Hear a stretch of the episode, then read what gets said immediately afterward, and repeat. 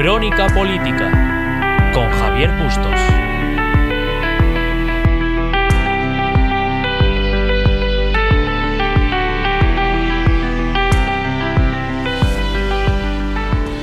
Buenas tardes a todos y todas. Hoy es 21 de julio.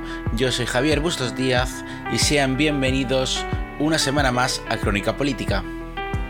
La semana pasada nos dejó grandes titulares políticos y es que tras el batacazo electoral que sufrieron PSOE y Unidas Podemos, sobre todo este último, en Galicia y País Vasco, el CIS de, Tezanos volvía, volvía a la palestra para decir aquello de no se preocupen porque el PSOE y Unidas Podemos siguen creciendo, pese a que Unidas Podemos directamente ha desaparecido del Parlamento gallego.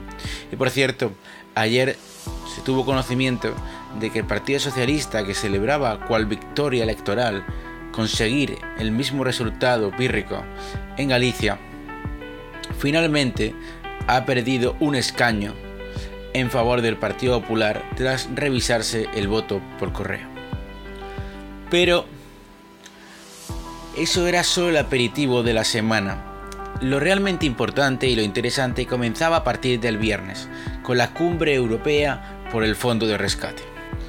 Las cosas pintaban regular para España y es que como no puede ser de otra manera, había cierta oposición por parte de los países denominados como frugales a la hora de conceder las ayudas a fondo perdido. Por supuesto, desde el gobierno de España, gobierno que tenemos eh, social comunista, no se entendía cómo la Unión Europea se podría oponer de algún modo a dar ayudas a fondo perdido sin opción a recuperación. Total, ¿no? Los países que son ricos suponemos que son ricos y punto. Entonces, eh, como el dinero crece en los árboles, no se explicaban cómo se podían oponer de algún modo a darnos todo lo que nos hiciera falta a nosotros, porque no, no lo merecemos, pese a incumplir con el déficit durante tres años consecutivos, pese a tener el gobierno más caro de la Unión Europea y pese a no cumplir con los compromisos de gasto y de inversión que nos exige la Unión Europea año tras año y sobre todo desde que está Pedro Sánchez en el gobierno.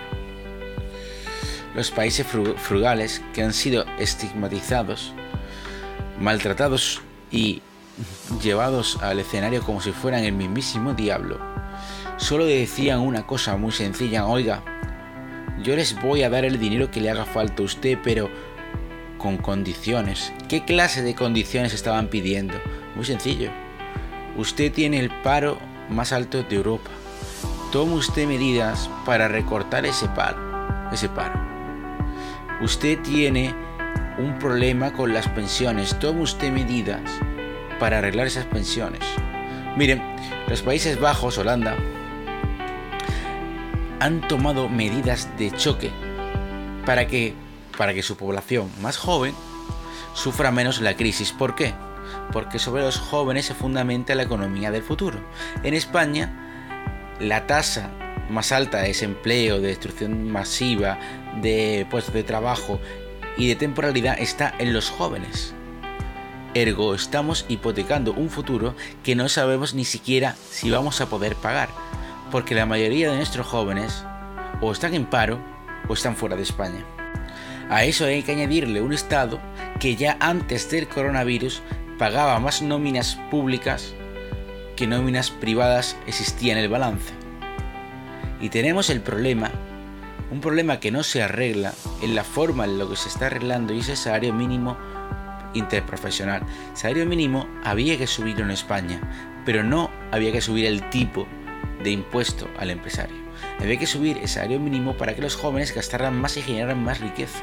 Lo que se ha hecho exclusivamente es subir el, el impuesto que paga el empresario por el trabajador. No. No es salario mínimo, no nos confundamos, porque el empleado sigue cobrando exactamente lo mismo que cobraba antes de la subida del salario mínimo interprofesional. ¿Qué conseguimos con esto? Miren, España tiene un problema muy grande y es que, para que se hagan una idea, una pensión en España es el equivalente al 80%, 80 y pico, 70% de la nómina que se ha cotizado en la mayor parte de tu vida laboral.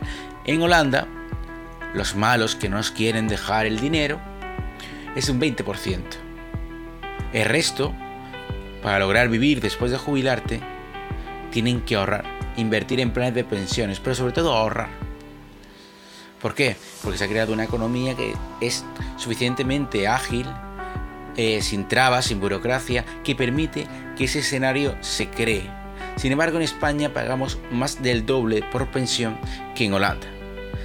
Y, queremos que ellos lleguen ahora y nos paguen a nosotros. O sea, nosotros tenemos mejor, la mejor sanidad de Europa probablemente, costeada por el gobierno. Tenemos una pensión mucho más eh, fuerte o mucho más eh, interesante que la de Holanda. Y queremos que ellos nos paguen nuestra sanidad y nuestras pensiones. Y encima ellos son los malos. Pues algo falla. Algo no hemos entendido. Por eso desde los países llamados malamente frugales, desde esos países, lo que se ha pedido es, oye, yo le voy a dejar a usted el dinero porque somos Europa, porque tenemos que salir adelante, pero oiga, ponga orden en su casa, porque el día de mañana, el día de mañana, si me hace falta a mí, usted no me va a poder ayudar. Es lógico. España, año tras año, crisis tras crisis, es un parásito de la Unión Europea. España nunca aporta. España solo recibe. Y eso no puede ser. No podemos ser solidarios solo cuando nos conviene. ¿Y eso cómo se traduce? Se traduce en reformas del mercado laboral que de verdad creen empleo. Se reduce en la eliminación de burocracia para la creación de empresas de forma más eficiente. Eso se reduce en quitar ministerios, que somos el país con más ministerios de la Unión Europea, solo por favores, por favores para tener una coalición de gobierno que encima de todo es súper ineficaz. Y se preocupa más de sacar las vergüenzas al rey emérito que de los problemas diarios que tiene delante. Así pues, cuando no había manera de llegar a acuerdo, después de un fin de semana de negociaciones bastante duras, el presidente del gobierno español, es que quede claro, Pedro Sánchez, salía porque vayan a creerse ustedes, vayan a pensar que el presidente del gobierno de España, que es uno de los países que peor ha gestionado la pandemia y por ende uno de los que mayor consecuencias económicas y sociales tiene, pues padece. Además, según el último informe publicado por Cambridge, no por la John Hopkins de mentira que se invirtió Pedro Sánchez, que por cierto, si yo fuera la John Hopkins, lo hubiera demandado porque eso una falsedad, una calumnia y una injuria.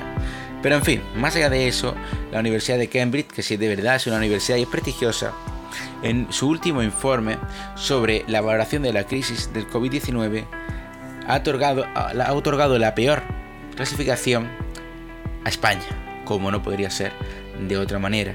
Llegamos tarde, actuamos tarde, prevenimos mal, negamos una crisis y cuando nos dimos cuenta ya era demasiado tarde para hacer otra cosa que aplicar medidas radicales que encima nos han llevado a buen puerto porque estamos teniendo demasiados rebrotes. En fin, más allá de esta pequeña valoración y volviendo al tema que aquí nos ocupa, Pedro Sánchez, tras la no, la negativa de los países de la Unión Europea alcanzar un acuerdo en el que España recibiera una gran cantidad de dinero a fondo perdido, cosa a la que se oponían bastantes países, salía, salía y decía esto. A mí me gustaría, en primer lugar, trasladar que son muchos días, porque efectivamente es un paso muy importante el que está llamado a dar el Consejo Europeo, la Unión Europea, para dar una respuesta de envergadura a la altura del desafío gigantesco que tenemos eh, por delante durante los próximos años como sociedad y también eh, como proyecto común. Y a partir de ahí animar a todos los líderes eh, políticos del Consejo a que podamos lograr en el día de hoy un acuerdo que sin duda alguna va a sentar muy bien entre nuestros conciudadanos y también va a sentar bien al sector productivo y a los mercados financieros. También decir que durante estos días España ha mantenido una posición constructiva eh, con un objetivo claro que era el tratar de llegar a un acuerdo y, hacerlo además con eh, una serie de activos, de atributos que me parecen importantes a la hora de poder llegar a ese acuerdo necesario para Europa y también para mi país, para España. En primer lugar, haciendo un ejercicio de diálogo, de escucha, antes y después del Consejo, hablando con todos los eh, líderes políticos, hablando también, sobre todo con aquellos países más menos receptivos, vamos a decirlo así, a, la posición de la Comisión o la propuesta de la Comisión de las Transferencias que defiende España. Por tanto, una posición de escucha, de diálogo, activo y permanente con todas las eh, líderes políticos, con todos los gobiernos. Aquí no hay eh, gobiernos más o menos europeístas, todos somos gobiernos europeístas y tenemos nuestra, nuestra perspectiva de cómo tiene que eh, ser la respuesta por parte de la Unión Europea al desafío que tenemos por delante. Por tanto, diálogo, escucha activa. En segundo lugar, empatía conocer y ponerse en la piel eh, del, otro, pero también, lógicamente, que los otros conozcan cuáles son las razones que tiene el gobierno de España para defender una, una propuesta de envergadura como la que está poniendo encima de la mesa la Comisión y que está siendo objeto de diálogo y de negociación por parte de los Estados miembros. Diálogo, empatía eh, voy a decirlo así, determinación también, en el sentido de que es claro que necesitamos eh, ese acuerdo, esperemos, en las próximas horas, y finalmente compromiso, responsabilidad, en el sentido de que es importante que seamos todos conscientes de que hay una ciudadanía europea preocupada por eh, la evolución de la pandemia, una crisis que todavía no ha sido resuelta completamente y en consecuencia tenemos que dar una respuesta que dé certezas, que dé certidumbre, tranquilidad, sosiego, serenidad, eh, tanto a las empresas, a los trabajadores y al conjunto de la ciudadanía para poder afrontar con todas las garantías esta pandemia. Empatía, diálogo, solidaridad le ha faltado tener más entradas y decir talante y era José Luis Rodríguez Zapatero.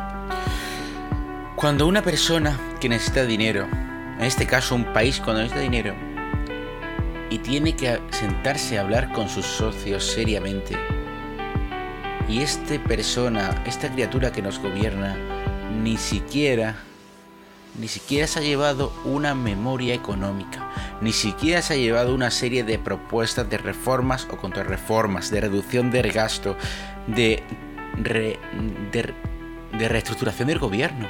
Algo, lo que sea, nada. Empatía. Hemos gestionado malamente la crisis y claro, que el mundo nos ayude porque ¿qué vamos a hacer nosotros? Pobrecitos los españoles. Sí.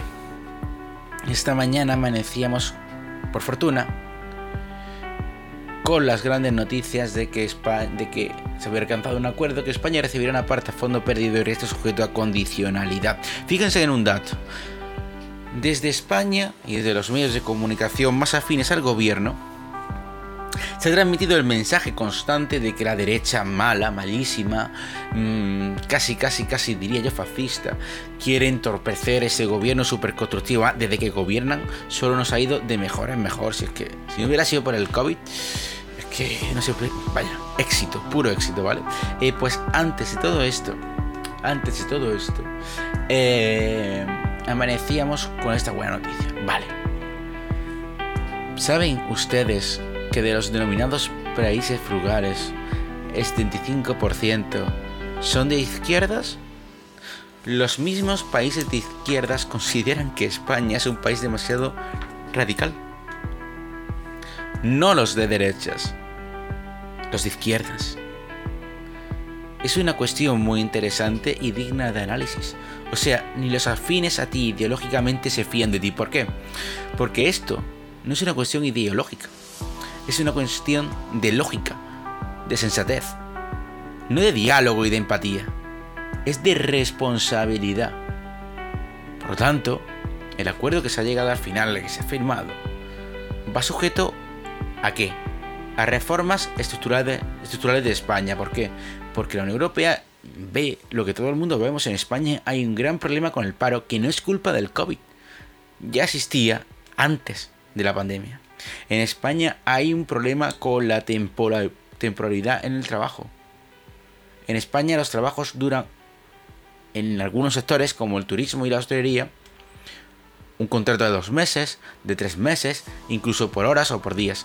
Pero no solo eso, o sea, es que muchas veces nos centramos en la hostelería y nos centramos en el sector turístico. Sin embargo, nuestros enfermeros, muchos de ellos, y médicos, muchos de ellos tienen contratos temporales de uno, dos días, semanas, vacaciones, sustituciones, en fin.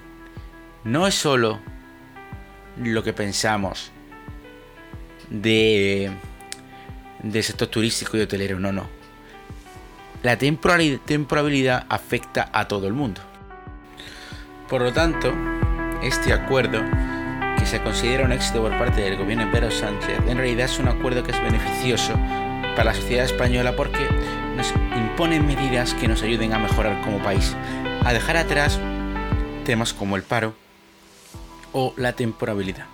Y es algo que nos beneficia a todos y sobre todo puede incentivar el trabajo entre los jóvenes españoles que tanta falta nos hace. Ahora viene lo más difícil. Sí, se ha dado un gran paso. España, la Unión Europea mejor dicho, ha llegado a un acuerdo histórico y por primera vez el Club de los 27 se endeudará para sacar adelante una situación, algo que hasta ahora nunca había ocurrido. Sin embargo, sin embargo ahora viene lo más difícil para el país. España tendrá que acometer reformas para las que no estaba preparada, porque no estaba en los planes del gobierno. De hecho, todos los países de nuestro entorno han empezado a tomar medidas relativas a su economía, salvo nosotros ya sea por subida o bajada de impuestos, recortes de aquí, recortes de allá, pero todo el mundo, todo el mundo ha empezado a tomar medidas por nosotros. Tendremos que empezar a cometer esas medidas. ¿Qué ocurre? Que en primer lugar habrá que poner orden en la casa. España tiene un gran problema y es que tenemos un gobierno que no tiene un problema con la oposición. Tenemos un gobierno que tiene un problema dentro del propio gobierno. ¿Cómo se traduce eso? significa que como la cumbre de Bruselas duró más de la cuenta, Carmen Calvo, que tenía un viaje programado para Francia, lo canceló porque si se iba fuera del país con el presidente del gobierno fuera, el jefe del Estado pasaba a ser, o sea, el, presidente del gobierno en funciones pasaba a ser Pablo Iglesias. Ese es el problema que tenemos en España. Nadie se fía de nadie y nadie quiere renunciar ni a medio ni a medio gramo de poder. ¿Qué ocurre?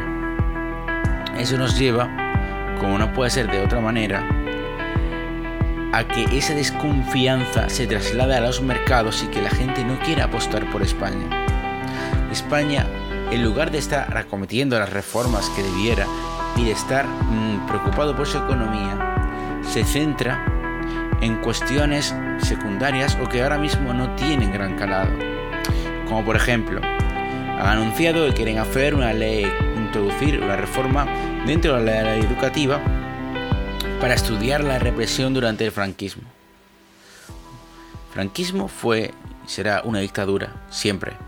Se hicieron auténticas aberraciones, sí, porque es una dictadura y por definición una dictadura no trae cosas buenas. Pero es ahora el momento de hacer eso. Cuando todavía no has contado las víctimas por el coronavirus, las de ahora. Las que han sucedido ahora. ¿Vas a resolver las cosas que pasaron en el pasado? En lugar de centrarte en el presente y en el futuro, que tanto necesita este país. Luego, si dentro de 10, 15 años, por fortuna, cosa que pongo muy en duda. Tenemos un suficiente, una suficiente estabilidad económica y financiera, el paro está reducido, una ley educativa como Dios manda, una sanidad y educación que sean respetadas a nivel internacional, entonces te preocupas por eso. Entonces dices, venga, vamos a resolver el tema del franquismo. Ahora que está todo tranquilo, calmado y se puede hacer. Ahora. Pero a 21 de julio de 2020, suplicando dinero a tus socios europeos, pidiendo empatía en lugar de ofrecer una, respuesta basada en reformas, en ideas, en hechos, en soluciones reales para lo que se viene encima. En lugar de hacer eso, en lugar de hacer eso, pides empatía y que te ayuden por favor. Y mientras tanto, no pones orden en tu casa. Que es normal que no te crea nadie. Es que es normal que nadie te dé su confianza. Y no es culpa de la derecha, no es culpa del Partido Popular, no es culpa de nadie. La culpa es tuya, porque no te aclaras. Miren, y pueden comprobarlo en todas las ruedas de prensa del presidente del gobierno durante el COVID-19, así como las diferentes y sucesivas ruedas de prensa de los distintos ministerios y ministros y ministras. Vayamos a... Bien, todos decían una cosa, tenemos un mando único, vamos a ir adelante, juntos superamos la crisis. ¿Vale? Y ahora resulta que en campaña electoral no hubo mando único que todas las comunidades autónomas, sobre todo la del Partido Popular, que son súper, hiper, mega malas, son lo peor de lo peor, son, vaya, mm, una mezcla entre Hitler, Mussolini y Stalin, lo malo de lo más malo de lo más malo, aunque sean de ideologías opuestas, pero lo más malo de lo más malo concentrado, lo hicieron fatal. Y las socialistas lo hicieron de maravilla, porque no había mando único. Entonces, de quién era la responsabilidad. Vamos a ver. No puede ser que hubiera un mando único cuando interesa y un mando único cuando no interesa. No puede ser que a 21 de julio diga el MoMA, que es la entidad que se encarga de contabilizar los muertos, que en España han fallecido durante el periodo del COVID-19 40.000 personas. Y que el gobierno diga que hay 28.000 fallecidos. O sea, mmm, hay falta mucha gente. Y la OMS, la Organización Mundial de la Salud, ha sido muy clara. Fallecido durante el COVID, ante la duda, muerto por COVID. Ante la duda. Da igual que tuviera enfermedades subyacentes o que haya muerto de un infarto. Indiscriminadamente. Ante la duda, muerte por COVID. Entonces, ¿cómo queremos, si no somos nosotros mismos serios con nosotros mismos, si nos dice Fernando Simón, que es el director del Alertas y Emergencias, que no viajemos, que no salgamos del país, que intentemos mm, reducir nuestra movilidad al máximo. Y a la media hora la vemos surfeando en Portugal. O sea, el mismo día que dice la persona encargada de nosotros, de nuestra salud, que tengamos cuidado, se va a surfear, a surfear a otro país. Vete a Tarifa por lo menos y a Turismo Nacional. No. No puede hacerlo. España es un país hipócrita por naturaleza. Y eso nos lleva a la situación que estamos. Hoy es 21 de julio estas han sido las principales noticias de la semana. Gracias por estar ahí una vez más. Nos vemos la semana que viene.